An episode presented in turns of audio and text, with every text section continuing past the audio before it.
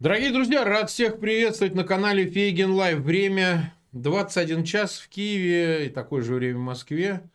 И мы проводим очередной стрим сегодня на канале. Назвали его «Соотношение резервов». Разумеется, будем говорить о войне и о последних событиях, в том числе и всех трагических, которые, по-моему, стали уже дежурными. Ну вот у нас замечательный гость, военный эксперт Олег Жданов. Олег, рад вас видеть. Здравствуйте. И пара объявлений. Пара объявлений. Значит, я знаю, что все ждут, что будет еще через некоторое время. Пока, к сожалению, Алексей Арестович не может порадовать своим присутствием на канале. Обещанная летопись пока, в общем, взята на паузу, он отсутствует. Что там у него происходит, я не знаю. Сказать ничего не могу. У него есть социальные сети. Обращайтесь, спрашивайте, насколько долго его будут держать в командировках, поэтому тут я ничем не могу помочь. И второе, у нас действительно не смог состояться эфир из Вашингтона, потому что там упал интернет. И вот предыдущий эфир час назад, к сожалению, перенесся, поскольку действительно не было связи. Это такая исключительная ситуация, бывает очень редко, но мы проведем этот эфир, разумеется, как-то позже, в другой день. Ну, а пока мы поговорим с Олегом Ждановым о том, что происходит. Ну, не надо представлять, у него огромный опыт военный, и поэтому кому, как не ему, с нами об этом побеседовать. Ну что, Олег, давайте начнем. Вот э, начнем со следующего. Вот сегодня то, что произошло, произошло в Краматорске на вокзале. Ударили, значит, видимо, точкой У. Уже началось, ну, как обычно, знаете, это не мы, это не я. Вот, вот никогда я за всю, сколько я четверть века наблюдаю за всеми этими полудурками, они ничего никогда не придумали, это не я. Вот, я часто повторяю, Роман Сорокина, есть такого известного постмодерниста, он написал его, и там главный герой, представляющий Путина, он ходит и везде все говорит одну только фразу, это не я. Больше ничего он не говорит, вообще только одну фразу. Там другие выписаны политические лидеры, кто как, но этот говорит, это не я, больше ничего. Вот. И вот и они такие же все у него. Вот смотрите, для чего нужно было, вообще говоря, палить по Краматорску, по вокзалу, это, видимо, в центре Краматорска находится, это сознательно или это случайно? Они куда-то целились и просто шарахнули туда, куда упало. Что бы вы сказали? Я думаю, что это сознательно сделано. Почему? Потому что методы ведения войны. Вы посмотрите на Мариуполь, посмотрите на Бучу, посмотрите mm-hmm. на... Кстати, Бородянку сейчас мы начали раскапывать. Там вообще тихий ужас, люди не успели покинуть дома, и их накрыла артиллерия. И вот эти обрушившиеся дома, по, все руины полные тел погибших гражданских, гражданских людей. То есть, ну, там вообще картина даже будет похуже, наверное, чем в Буче, по количеству погибших. Вот. И в Буче нашли гараж, уже еще один, там одиннадцать тел в гараже. Все расстреляны, все пулевые. Поэтому это методы ведения войны. Два, как бы, две особенности. Первая – создать панику среди гражданского населения, заставить его давить на политическое руководство и военные страны для того, для того чтобы типа мир любой ценой. Вот. А с другой стороны, я думаю, что была также еще идея предотвратить полную эвакуацию города, потому что, ну, тогда нет смысла, тогда это будет фактически Сталинград. Если начнутся бои за город, то уже, допустим, вооруженные силы Украины ничего не будет сдерживать в плане обороны города. Отсутствие гражданского населения. Нет заложников. Ага. Что касается э, случайности и не случайности, ага. смотрите, у нас, ну, во всяком случае, пока фигурирует один корпус ракеты. То есть головная часть была кассетная, она выстрелила, она сработала. Но ракета сама, она падает и остается целой. На ракете есть заводской номер. Такие изделия да. все выпускаются под... Мы сейчас по заводскому номеру очень легко определим, когда она была выпущена и какой части она принадлежала. Это база хранения была или ракетная часть? Ну, скорее всего, база хранения, потому что комплексы «Точка-У» были сняты с вооружения в две тысячи девятнадцатом году в Российской Федерации и поставлены на, на ДХ, на долго, долговременное хранение. Сейчас они активно их снимают и м, ставят в строй для нанесения ракетных ударов. Точка У относится к высокоточному оружию. И э, коэффициент кругового отклонения составляет буквально там несколько десятков метров. То есть от точки прицеливания. Ну, я по специальности ракетные войска и артиллерия. Mm-hmm. служб, первую половину службы проходил, пока вот не, после академии не попал в генеральный штаб. Ну, то, поэтому я точно знаю, что отклонение от расчетной точки это очень минимально в этой ракете. Тем, тем она и славится, тем она отличается от комплекса «Точка». Вот, ага. Это уже как бы, да, это модернизированный комплекс. Потом, смотрите, ошибка, допустим, ввода координат тоже можно исключить. Почему? Потому что, вот вы сказали, что они там э, повторяются, да, часто. Я скажу, что они палятся одинаково даже. Дело в том, что до, за, э, перед, э, сразу точнее, перед точнее, э, этим самым э, подрывами, было опубликовано, в, в Твиттере, по-моему, было опубликовано э, пуск двух ракет по якобы скоплению вооруженных сил Украины. Причем публикация использовала там сервер, который предполагает э, публикацию статей с отсрочкой. То есть mm-hmm. они выложили, это есть такой сервер, я не скажу сейчас, да, как да, он называется, понимаю. И он опубликует с отсрочкой. Но потом это сразу резко исчезло. Но они забывают, что есть такая вещь, как э, оперативная память, как буфер обмена, из которого, как, как правило, люди, которые специалисты, легко вытягивают всю информацию, которая была удалена э, в ближайшее время там, до очистки самой оперативной памяти сервера. То есть, э, если есть вторая ракета, если это был групповой удар, то тогда мы ошибку оператора тоже исключаем. То есть это был целенаправленный удар по скоплению, по массовому скоплению гражданского населения. Ну да, это очень убедительно. Нас сейчас смотрят уже пятьдесят три тысячи человек. Я благодарю всех, кто потратил пятничный вечер на э, разговор с нами, с Олегом. Пожалуйста, ссылки, тем не менее, размещайте в своих аккаунтах в социальных сетях и группах. Нам хотелось бы, чтобы как можно больше людей присоединилось к эфиру. В крайнем случае, посмотрел в записи, если уж у них не будет такой возможности. Ну и подписывайтесь на канал Фейгин Лайв. Мы там перешагнули семьсот шестьдесят пятую тысячу подписчиков. Нам это важно, поскольку ну, мы как бы являемся источником информации правдивой и так далее. Чем больше будет людей, будет э, ставить ссылки, рассылать в мессенджерах э, ссылки на эфиры, тем больше людей узнает, как все обстоит на самом деле. И мы как-то справимся с этой информационной блокадой вокруг войны. Но вот смотрите, Олег... Э, Значит ли это, если допустить, и я думаю, что это очень убедительно, это действие не случайно произошло в зоне, ну, как бы ООС, да, вот на Востоке, именно там, где есть намерение выйти к административной границе Луганской, соответственно, Донецкой областей, и как бы это предвосхищает начало каких-то крупномасштабных действий, ну, которые вроде бы идут, но непонятен их масштаб. То есть, это подготовка такого рода к началу большой операции, не получилось, грубо говоря, операция, да. Наступательной операции, да. Вот я бы сказал так, вот такое прелюдия такая некая, да? Вполне, вполне возможно, mm-hmm. тем более, что Краматорск является как бы ключевым городом, и Краматорск еще и крупный железнодорожный узел. В плане там переброски войск, подкреплений и так далее. Поэтому, и, и если мы посмотрим на карту, то примерно где-то в районе вот Краматорска они планируют э, э, как бы закольцевать э, нашу, нашу, нашу группировку в зоне операции Объединенных Сил.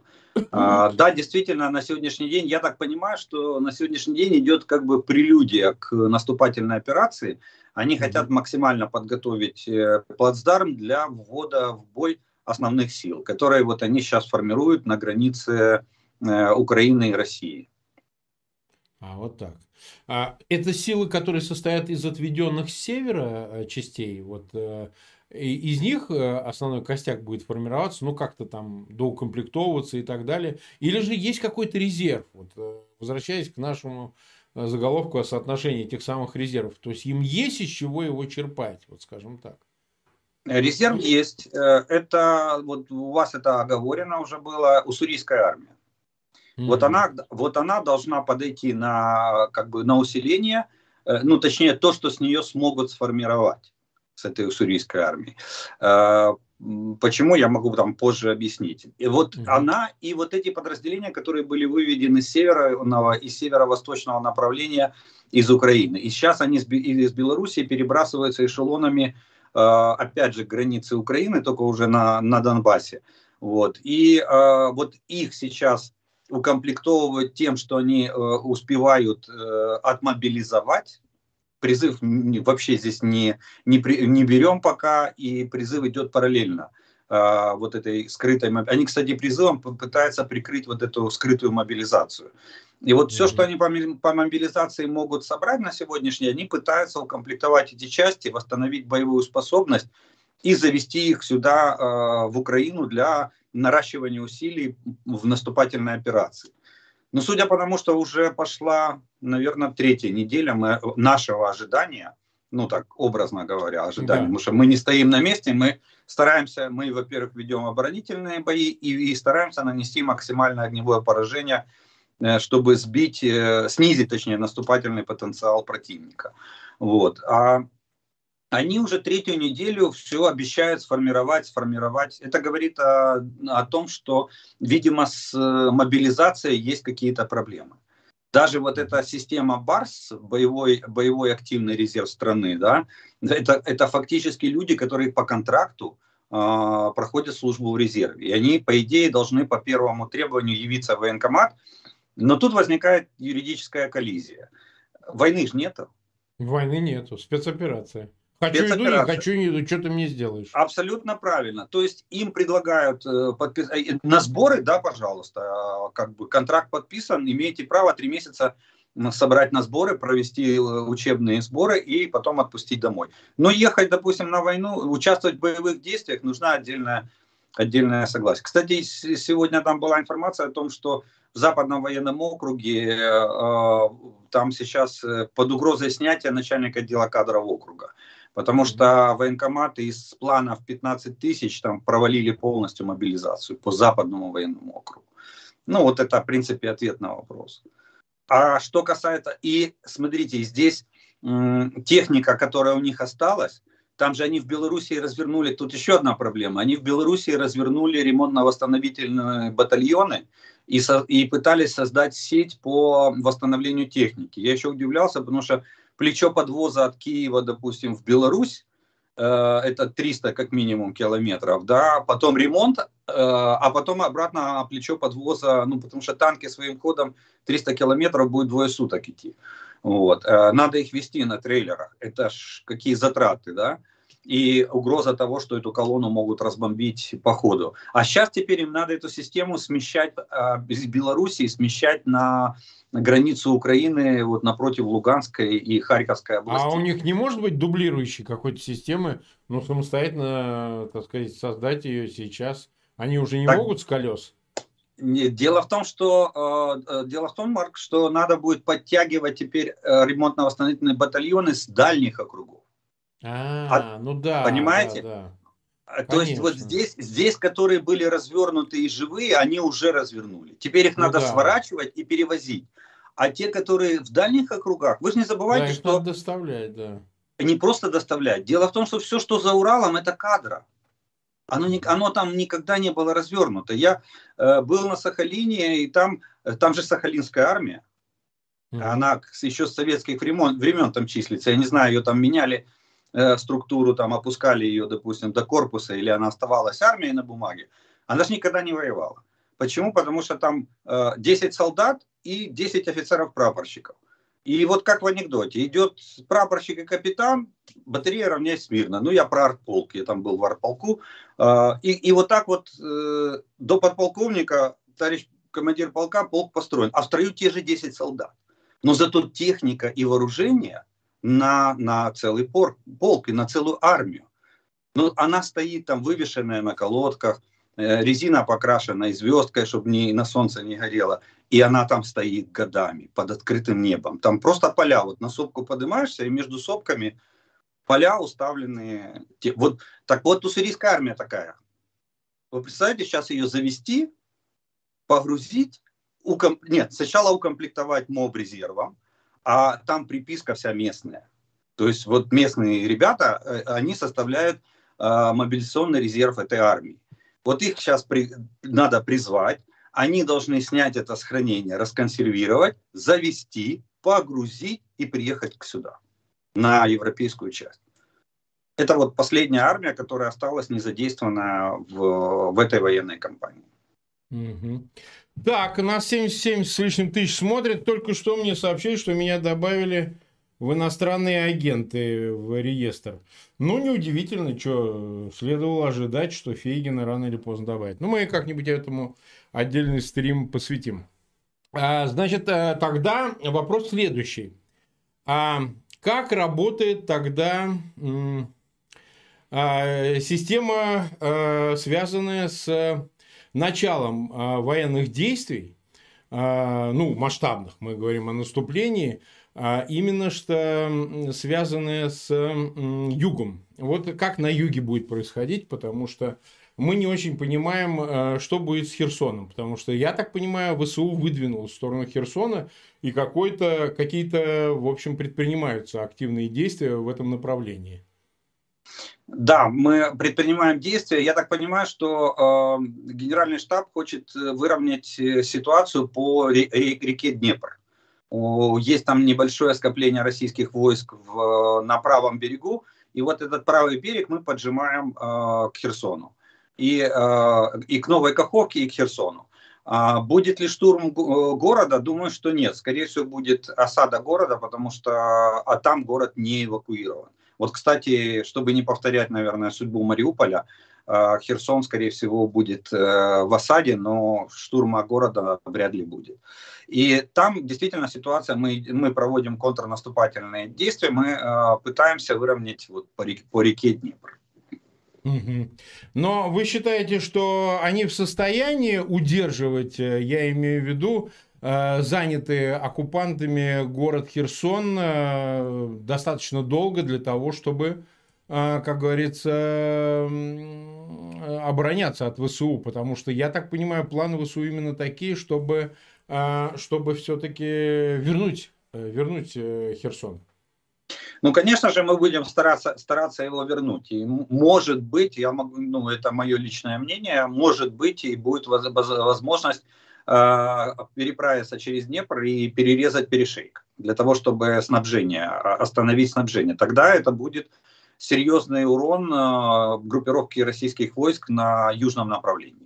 Это, это была бы большая угроза. Или хотя бы так, чтобы доставать до перешейка, допустим, теми же ракетными комплексами и контролировать, контролировать передвижение э, войск и военно, военно-технических грузов из Крыма на материковую Украину.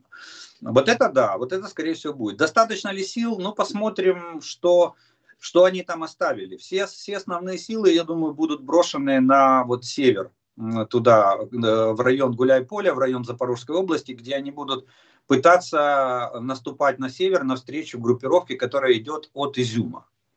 Mm-hmm. Вот это, вот, вот это как бы основной план, соединить, вот, соединить эти две группировки на, на сегодняшний день. И, а наша задача постараться его развалить. Ну, а хорошо, а вот значит ли это, что наступление на, на именно что Херсон, оно предполагает в том числе попытку деблокады, помощи в деблокаде Мариуполя? Ну, где Херсон, где Мариуполь, это очень далеко. Ну, По... все-таки.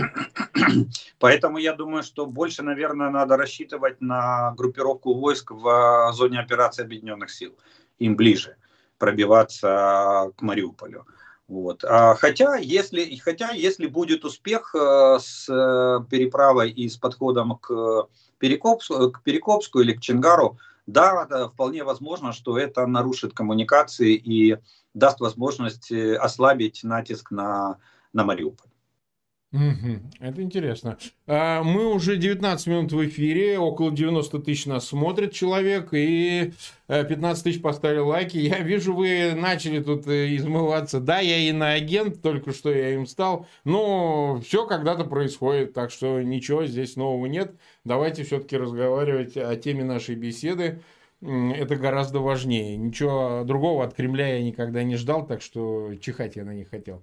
А, смотрите, Олег, а вопрос тогда, все-таки вернемся к а, киевскому, черниговскому, ну и вот Сумы направлениям. А, по вашей оценке, все же, Как вы думаете, с чем связано с тем, что произошел отвод, собственно говоря, частей оттуда? Это очевидная невозможность была осуществить захват Киева, вообще в этом направлении на севере двигаться, потому что об этом, так сказать, идет некая дискуссия, или же это попытка, в общем, сохранить эти части, и, в общем, это не вполне даже поражение, потому что там уже в позиционную фазу постепенно могло зайти противостояние, а просто, так сказать, отвели войска для того, чтобы сохранить их для там, других вещей. Смотрите, они, в принципе, начали по классической схеме с нескольких направлений одновременно. И задумка была неплохая в том плане, что поставить на растяжку вооруженные силы Украины. И, а в результате оказалось, что сопротивление вооруженных сил было настолько мощным, что на растяжку стала армия России. И вот эта mm-hmm. растяжка привела к тому, что они сообразили, что если они не сосредоточат усилия на одном или двух направлениях, то они просто разорвутся и не достигнут успеха нигде. Вот именно поэтому, скорее всего, Генеральный штаб и предложил России, предложил сосредоточить усилия на одном направлении. А тот факт, что они перебрасывают с одного направления части на другой, э, говорит о том, что оперативного резерва нет. Не было, mm-hmm. точнее, не то, что нет, а не было его сформировано изначально. Смотрите, как планируется. Всегда в бой вводится первый эшелон.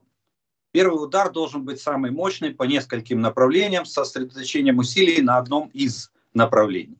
И как, как только первый эшелон начинает выдыхаться, сразу же в бой вводится второй эшелон, который должен нарастить усилия. Это классика, написанная в, в любом учебнике. У них второго эшелона не оказалось.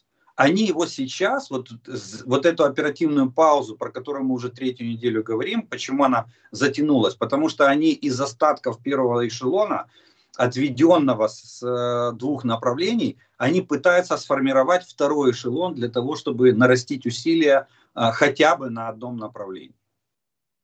Mm-hmm. Вот. И самое главное, чего у них нет на сегодняшний день, у них нет времени. Это самое главное. Нет, нет времени на переформирование, нет времени на доукомплектование, нет времени на пополнение, на восполнение потерь. Получается, все, что они там отмобилизовывают, все, что они агитируют и привозят сюда, оно уходит. Практически все уходит на восполнение потерь в тех частях, которые ведут бои на, на переднем крае. Техника то же самое. Они привозят, она, ее надо туда пополнять. Иначе сни, снижается темп, наступательный темп. Вот. Фактически такой своеобразный конвейер. И резерв сформировать не хватает сил. Вот, вот в этом особенность, вот во что они, во что они, какой капкан они попали э, вот с этой операцией. Поэтому идет вот такая вот игра. То главное направление на Донбассе, потом главное направление на Киев, потом главное направление опять на Донбассе. Угу, угу. Ну, это более-менее, да, объясняет все, потому что а, вот теперь а, относительно наступления весны и действительно в Киеве, да, в Украине точнее, а, ну, связывают с переменной погоды, с листвой, а, ну, изменение ландшафта, изменение географии, изменение, так сказать, климата на теплый и так далее, возможные а, какие-то существенные изменения тактики.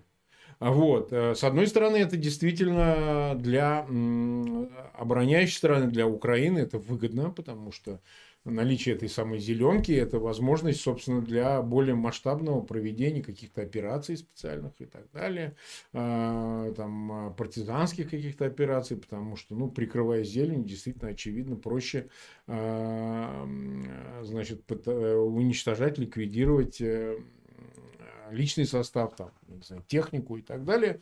С другой стороны, может ли это помочь российской армии, ну, не знаю, э, так сказать, заводить новую технику, и проще земля подсохнет постепенно после распутицы и так далее.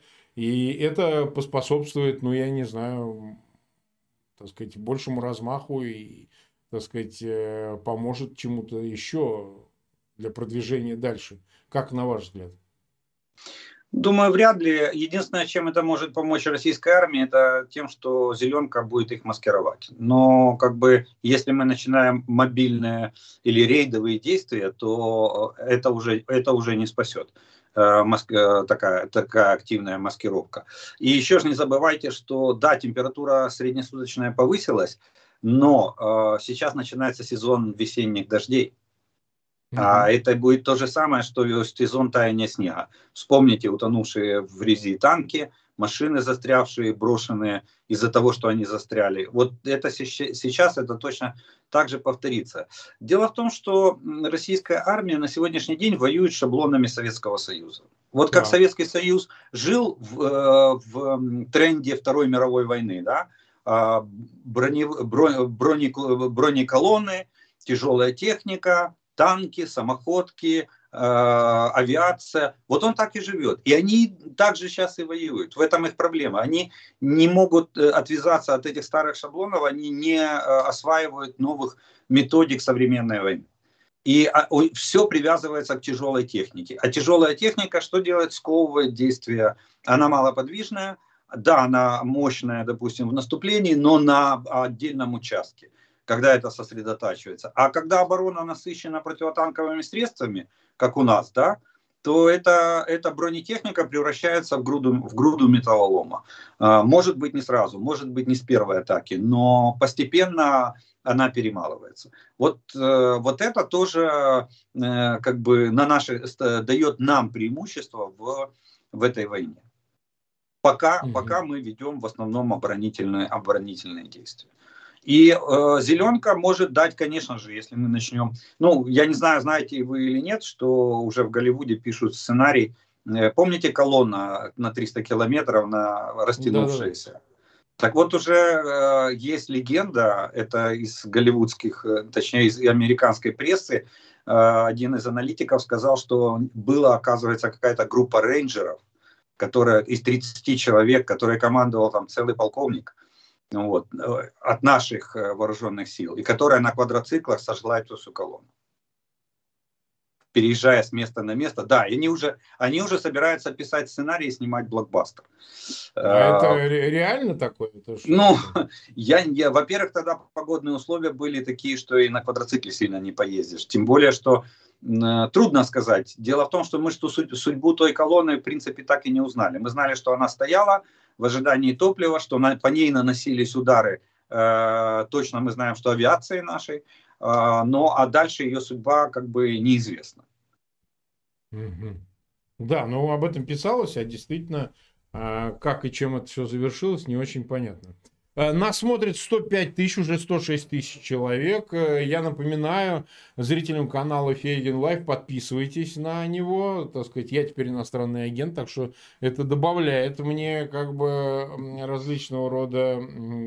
регалий. Сказать, ну, конечно, конечно. У меня и так там я весь увешан, на мне вешать негде. Вот, но это вызывает некоторую ажиотацию в России под этим. Но это как медаль такая, это какой-то престиж. Это признание. Да. Да, да, да. Не, ну они там, конечно, они меня ненавидят. Все время хотят, чтобы я сдох быстрее. Вот, а я хочу, чтобы они. Поэтому у нас пятьдесят на пятьдесят, мы квиты с ними. Так, ну вот, тогда все-таки, на ваш взгляд, если анализировать в целом операцию вот за эти, ну, войну за полтора месяца, вот... Действительно, ведь и у меня в эфире многие эксперты и военные эксперты говорили, что ну, абсолютно нереально начать эту операцию, потому что ни соотношение сил не позволяет ее сделать успешной, ни а, наличие той техники, которая есть у Российской Федерации, у Минобороны, позволяют как-то успешно, значит, ее используя, добиться какого-то результата, ни там, не знаю... Э, ну, даже погодные условия, ну, кто же начинает условия. Операцию вот... во время распутицы? Да, что, что сыграло злую шутку, скажем так, выразимся так, с Кремлем в его планах молниеносного блицкрига? Вот что, что ему не позволило? В формировании решения командира в любом учебнике есть такой пункт, называется оценка противника. Вот они этот пункт выполнили очень плохо. Я не скажу, что не выполнили совсем, но выполнили очень плохо. И, кстати, второй раз. На, на, наступают на грабли. Э, почему? По, объясню. В две тысячи тринадцатом году перед э, Майданом э, патриарх Кирилл проехался по, э, по Украине с молебными за русский мир. Знаете эту историю? Mm-hmm. Не, ну я что-то слышал, но расскажите. Так вот, Да, но мы ее осознали позже, потому что он молился именно в тех городах, которые вошли в состав Новороссии. И да, действительно, тогда он собирал на площадях по десять, по двадцать, в Симферополе было тридцать тысяч э, на молебне. И, видимо, это легло в основу оценки обстановки, что русский мир будет встречать с хлебом солью. Mm-hmm. Как встретили в две тысячи четырнадцатом году русский мир, мы с вами результат знаем. Mm-hmm. Да? А теперь, смотрите, пятый отдел, пятый департамент ФСБ ложит на стол справку о том, что подготовлено там от пяти до семи тысяч агентуры в каждом крупном городе, до двух тысяч боевиков и до пяти тысяч там граждан, которые готовы с триколором выйти на митинг. И на основании вот этого, что население, ну, они даже не учли ментальность, что у нас власть и население не разделены. Да, мы критикуем нашу власть, но э, посмотрите на Запорожскую сечь. Назовите мне гетьмана, который удержался два года в Запорожской сечи. Их каждый год меняли, э, этих гетьманов. Поэтому, ну да, мы критикуем свою власть. Но когда вопрос касается внешнего врага, э, посмотрите на две тысячи четырнадцатый год. Власть, потом разберемся со своими, но сначала надо разобраться с внешним врагом. И вот это вот легло... Вот эта ошибка, неправильная, неправильная оценка состояния противника и легла в основу планирования генеральным штабом вот этой операции, которая, в принципе, была, ну, я бы сказал, на, спланирована на испуг. Основной расчет был на испуг. Массированное вторжение с четырех направлений, э, быстрый заход в Киев, э, арест или ликвидация политического руководства и подписание договоренностей на, на условиях э, России. А тут раз, они начинают заходить, и начинается массовое сопротивление. Они заходят, говорят, мы освободители, а им говорят, э, вы оккупанты, вы фашисты, убирайтесь отсюда. Кстати, mm-hmm. когда-то э, покойный, покойный Захар, Захарченко в Донецке, э, было даже видео, оно, не знаю, сохранилось в Ютубе или нет, когда он э, пообщался там на улице с кем-то, его на, обозвали оккупантом, он сказал, ну вот нифига себе, мы тут тебе, себя считаем освободителями, а нас называют оккупантом. Mm-hmm. Это в самом начале еще вот оккупации города Донецк было. Mm-hmm. Mm-hmm. Но, на ваш взгляд, это фатальные ошибки? Это значит, что повторить, избежав их, новую кампанию, вот прямо сейчас, снова вернуться на север, снова вернуться через Бучу в Киев, Ирпень и Гастомель и так далее, абсолютно, ну, нереально, так сказать, с учетом всего, что уже произошедшего. Или же, так сказать, чисто тактически, с точки зрения Минобороны, они могут себе позволить и вторую серию, такой, знаете, сиквел. Нет, это фатальная ошибка. Это фатально. И опять же, Марк, время. Время. И смотрите, идет, идет как бы э, планомерные качели, которые перемещают, перемещаются в нашу сторону. Объясню почему. С первого дня да. начала воен, военной кампании э, вооруженные силы России теряют. Теряют личный состав, теряют технику, теряют оператив, не могут собрать оперативный резерв. Они же не готовились к этой войне, поймите. Ни экономика не готова. Этой войны нет в бюджете Российской Федерации. Вот в чем проблема. Сегодня даже... Да, государственная компания, они могут просто тупо распоряжениями там, передавать имущество, материальные средства и все остальное, топливо там тоже, продовольствие. Но в, но в любом случае, вы же понимаете, когда из формулы деньги, товар, деньги, товар убирает хотя бы один компонент, экономика что делает? Рушится. Это еще ну, Карл Маркс написал в своем «Капитале». А у нас пошла в обратную том. сторону. Если мы встречали... Первое вторжение мы встречали практически в штатах мирного времени вооруженными силами Украины, то сегодня у нас всеобщая мобилизация, которая идет постоянно. И сегодня у нас накопление ресурсов за счет помощи наших партнеров. Mm-hmm. Mm-hmm. Поэтому ну, отмотать ты... назад уже, уже нельзя, все, уже пленка ушла, как бы время ушло. Ну да, здесь существенным является вот то, что, скажем так, э- и тогда-то не было особого эффекта внезапности. Все ждали-ждали, не верили, может, но ждали. Да. Это разные вещи, да, то есть понимали, они стоят у границ, американцы четко и ясно даже даты называли, ну, так сказать, была у каждого своя тактика публичная, да, там, украинское руководство готовилось к войне, но не, не, не обозначало свою позицию такую, что оно ну, да, они открыто не обозначали, да. позицию, но я думаю, ну, готовились, что готовились, готовились, я думаю, что, что были готовы, и даже, ну, насколько сегодня есть понимание, то даже знали точное время э, массированного ракетного удара. Э, почему? Потому что, допустим, каким-то чудом наша авиация избежала вот этого ракетного удара вообще, от слова совсем. Вот, на, на, на, мом, на момент начала, начала вторжения. Поэтому, угу. поэтому я думаю, что вот в этом отношении как бы, мы, мы на сегодняшний день в плюсах. Российская Федерация в, в минусах. Угу. Западная помощь. Вот о ней давайте поговорим, потому что э, мы слышим о том, что то вооружение, которое поставляется, явно недостаточно для обороны, возможно. Но явно недостаточно для контрнаступательных операций. Нужны тяжелые вооружения, нужны гаубицы, нужна бронетехника, нужны, в конце концов, ракеты. Нужно много чего для того, чтобы осуществить контрнаступательную операцию, вернуть контроль над территориями, захваченными в ходе этих полутора месяцев. Как вы это оцениваете? Ну, в принципе, я считаю, что очень, очень позитивно, и я думаю, что мы получим вовремя все то, что нам необходимо. Сейчас нам необходимо в основном действительно оборонительное оружие. Мы его получаем. Мы поднимаем вопрос о наступательном вооружении, потому что надо, надо будет переходить к третьему этапу войны, к контрнаступлению. И, смотрите, вопрос начинает решаться... позитивно, ну вот сейчас в Соединенных Штатах, вы в курсе, наверное, да, рассматривается законопроект о ленд-лизе. Да, а, да, да, да. Впервые, кстати, после Второй мировой войны. Если, если он будет проголосован Конгрессом, а я думаю, там а, проблем не возникнет, большинство то точно будет, mm-hmm. судя по тому, что Сенат единогласно проголосовал. И, я думаю, Белый дом подпишет, потому что у Белого mm-hmm. дома нет выхода. Там сегодня рейтинг Зеленского, президента Зеленского выше, чем рейтинг президента Джо Байдена. Как говорят, если сегодня были выборы, то победил бы Владимир Александрович на, на выборах в США. Поэтому я думаю, что все будет подписано. А вы же понимаете, что такое ленд-лиз? Это предоставление помощи в кредит. И, да, да, да. Ну, да, и, и соответственно, и, и ленд-лиз открывает возможности поставок любых видов вооружений.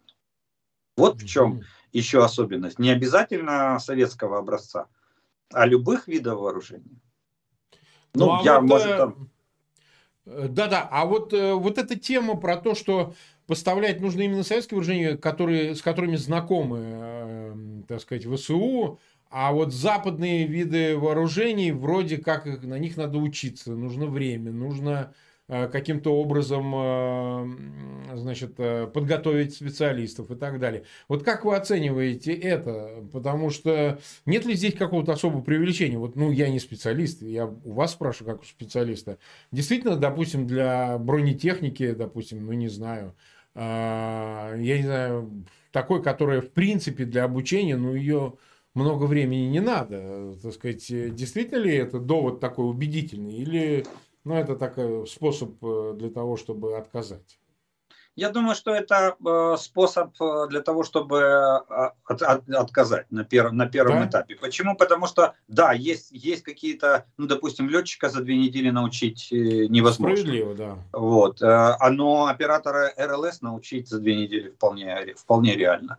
Тем более, что если брать, допустим, современные системы, там, пэ вэ о те же, они работают, могут работать как в полуавтоматическом, так и в автоматическом режиме. Mm-hmm. Смотрите, мы, ну, джавелины освоили, освоили, стингер освоили, освоили. От простого к сложному. Сейчас осваиваем э, эти самые э, дроны камикадзе. Да, уже, уже у нас как бы есть группа специалистов, которая э, прибыла. Ну, вот а это такие по... поставлены уже, дроны камикадзе уже поставлены, правда? Да, они уже даже поставлены. Это уже как бы не секретная открытая информация, мы все знаем. Ну, научили же людей, научили.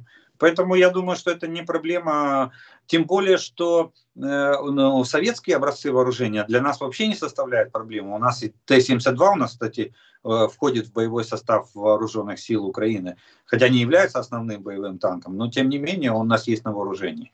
И у нас есть специалисты по, по этим машинам. Вот. А артиллерия, да, если дадут а эс девяносто, то ну, мы скажем спасибо. Она работает в автоматическом режиме. Научить расчеты не такая уже большая проблема. Вот, там м, баллистический сумматор, э, определяющий поправки для стрельбы, и э, единственное, что порядок работы на самой САУ. Вот. То есть я думаю, что вообще не вопрос, э, тем более, что наступательное вооружение, судя по тому, как Россия готовится к своей наступательной операции, плюс сама наступательная операция, которая будет рассчитана, ну, я думаю, на десять-четырнадцать суток, не, не меньше, э, такого масштаба операция должна проводиться. Ну, считайте, еще у нас есть месяц. Угу. То есть вы считаете, что эта наступательная операция не начнется в ближайший там день, два, три, пять, а до нее есть месяц?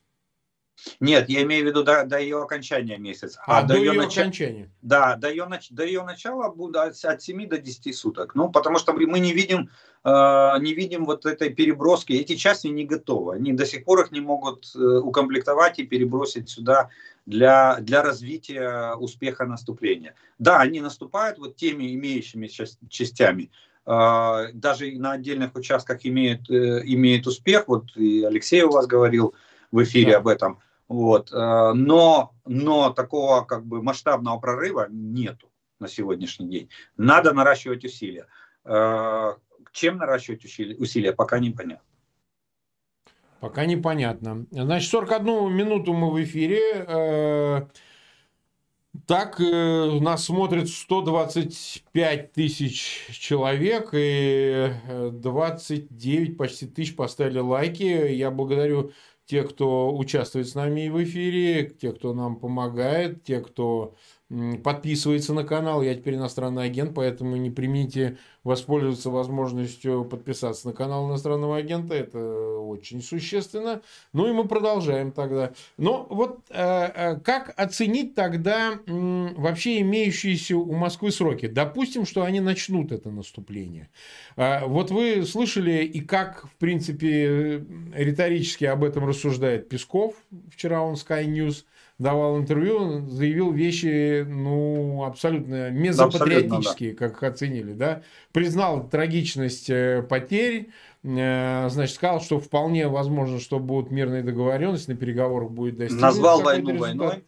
Да, назвал войну войной. Это, ну, как бы много. И, и, в принципе, параллельно с этим идет разговор о девятом мая. Ну, действительно, девятое мая для Москвы, это же ведь вот важная такая какая-то и политическая, и какая-то историческая дата, которая привязывается к тому, что есть суть этой операции, потому что им... Я бы, я бы сказал, да, это даже не столько... Я бы сказал, это фундаментальная для них дата, потому что они, да, они все построили, идеологию сегодняшнюю, они построили именно на девятом мая, на, второй, на Великой Отечественной войне. Они ее четко выделяют из э, Второй мировой.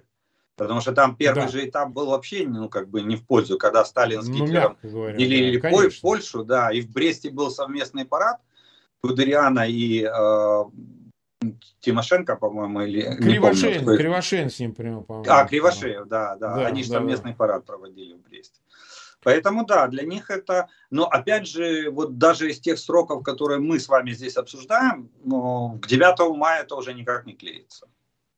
Никак. То есть они не успевают к девятому мая решить этот вопрос. Я правильно понимаю? Да, я думаю, что да. Не успевают к девятому мая. А какой смысл будет продолжать операцию, на ваш взгляд? Мы просто допускаем это. После девятого мая, чтобы что? Вот это вопрос о затяжном характере войны. Может ли она перейти в позиционную? Я вот, честно говоря, не очень понимаю, как Москва позволит себе, там, сказать, установить линию новую уже, да, и на ней находиться, и, и какие силы тратить. Там же не будет сдерживающего фактора для контрнаступательной операции. Плюс это же не одно и то, что в ООС. Здесь будут поставки вооружений, соответственно, о которых мы выше сказали. Здесь будет намерение, значит, и поддержка всего западного мира, коллективного Запада, прежде всего его, в осуществлении деоккупации и так далее. То есть, есть ли вообще возможности перевести, перевести войну в позиционную стадию и находиться на ней сколько угодно долго? Вот как вам кажется?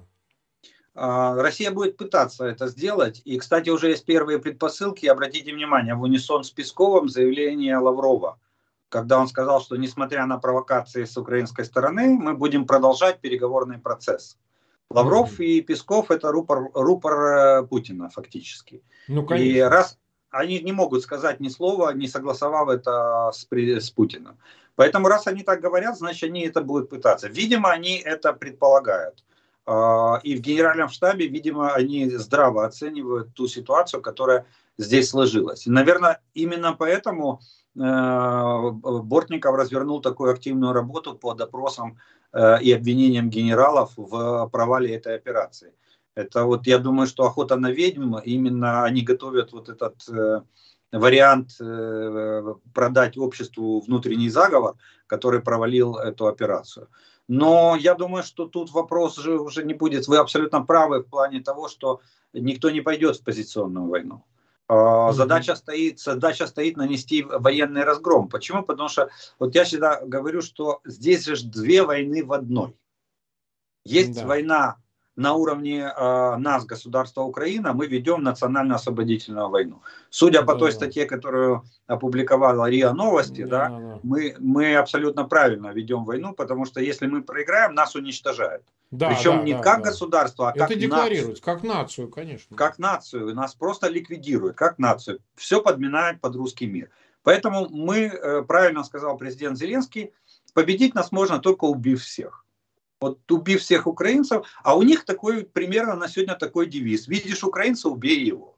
Судя по тому, что они творят, вот особенно с гражданским населением, то я так думаю, что именно такой девиз. Но есть еще вторая война, геополитическая война, которую ведет коллективный Запад руками Украины э, с Российской Федерацией. Конечно, где, да, очевидно. Где есть главная задача, это выбить Россию с э, мировой геополитики. Mm-hmm. Убрать Россию, чтобы она не могла влиять на принятие решений в, масштаб, в мировых масштабах. И сделать ее, допустим, страной третьего, э, третьего мира. Но при этом не допустить развала Российской Федерации. Почему? Потому что по разным оценкам, насколько я знаю, там может появиться до сорока субъектов международного права. У кого сколько и каких боезарядов ядерных окажется, предсказать, по-моему, на сегодняшний день... Но ну... Это главный страх, страх Запада. Это неконтролируемые э, стратегические эти вооружения. За, да, и... стратегическое вооружение. И еще одна, один нюанс. Дело так. в том, что с исчезновением России... исчезнет образ врага.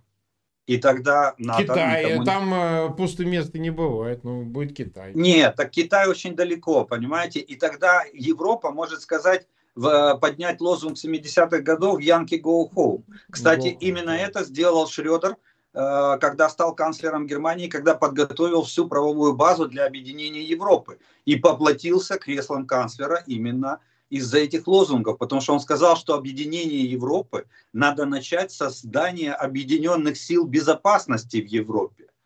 И тогда Клинтон вводит НАТО впервые, вместо заменяет войска ООН в Югославии натовскими войсками, возвращает всех на безналичные, на долларовые расчеты, потому что НАТО живет за доллары, и, э, и фактически спасает НАТО войной в Югославии. Иначе бы мы уже сегодня НАТО... не видели. Поэтому Россия, очень важно, чтобы Россия, э, знаете, как сказал э, еще после две тысячи четырнадцатого года, сказал один из политологов, что Мишке надо вырвать зубы и когти, чтобы Мишка не кусался и не царапался. Но он должен быть большой и уметь рычать. Ага. Вот смотрите, уметь рычать. Э, вот эта тема с применением ядерного оружия. Потому что вот выглядит все так, что Путин какое-то нарушил очень важное табу. Мишка может и рычать, и без когтей, и так далее, но Мишка не должен ни в коем случае э, браться нажать за... Да, нажать кнопку, ну, там, неважно, какой образ мы подыщем подходящий. А, а это впервые ведь вот так вот он начал размахивать этой ядерной дубиной, что, ну, во-первых, ему никто не угрожал ядерным оружием, ну уж точно, вот ни, ни НАТО, ни Америка, так сказать, все это время мы видели некую деактивацию в, по части стратегических вооружений вообще и всего остального. Ну, не видно было, чтобы НАТО приближало, ставило ракетные установки к границам, там, не знаю, в странах Балтии, в Румынии. Все это было не более чем фантомные страхи Москвы, да? А он ответил, в общем, достаточно конкретными угрозами и даже намерениями конкретных действий. Что, конечно, не могло не расстроить, мягко говоря, Запад, там, Вашингтон и так далее. На что и понадобился ответ. Сейчас он там ищется, я так себе представляю. Да? Какой-то будет, видимо, найден. Чтобы предупредить вообще любые намерения, значит, использовать ядерное оружие для шантажа или, не дай бог, даже применения. Вот на ваш взгляд, все-таки, вот с точки зрения именно военно-тактической, вот того, что происходит, и стратегической тоже, вот Москва, проиграя, способна решить хоть какую-то проблему, значит, угрожая ядерному оружию, не говоря уже о применении его?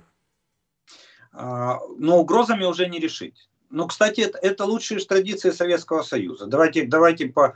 По, по эпохам. Хрущев, ну, там страхи помните. были. Ну, Хрущев — это последний всплеск. Потом уже были страхи. Не, уже договорились. Не-не-не. Вспомните Брежнев, гонка вооружений. То же самое. Советский mm-hmm. Союз — это ядерная держава, которая там... И вы знаете, что при Брежневе у нас в боевые уставы была записана статья номер один, которая называлась «Ответ на встречный ядерный удар». То есть mm-hmm. Советский Союз разработал теорию э, вза- полного взаимоуничтожения. И этим сдерживал как бы западную гонку вооружений. Потом вспоминаем Ельцина. Вспомните его заявление в Пекине. Что он сказал? На секундочку забыли о том, что есть ядерная кнопка. Помните угу. знаменитая фраза Ельцина? Ну, он такой говорил, ну, к да. Ельцину несерьезно относились. Но, отношении. Тем не менее, чемодан был в его распоряжении. Как-никак. И тогда, кстати, при Ельцине ракетные войска стратегического назначения, они были отдельным видом вооруженных сил. То есть была прямая система управления. Сегодня Путин их сильно опустил в статусе и завел их в сухопутные войска. Но я думаю, что это, это именно вот вопрос блефа и угроз. Почему? Потому что, ну, допустим, наносить удар по территории Украины, ну, какой смысл превращать ядерную помойку в то, что ты хочешь захватить? И то, что ты уверен, что ты это захватишь.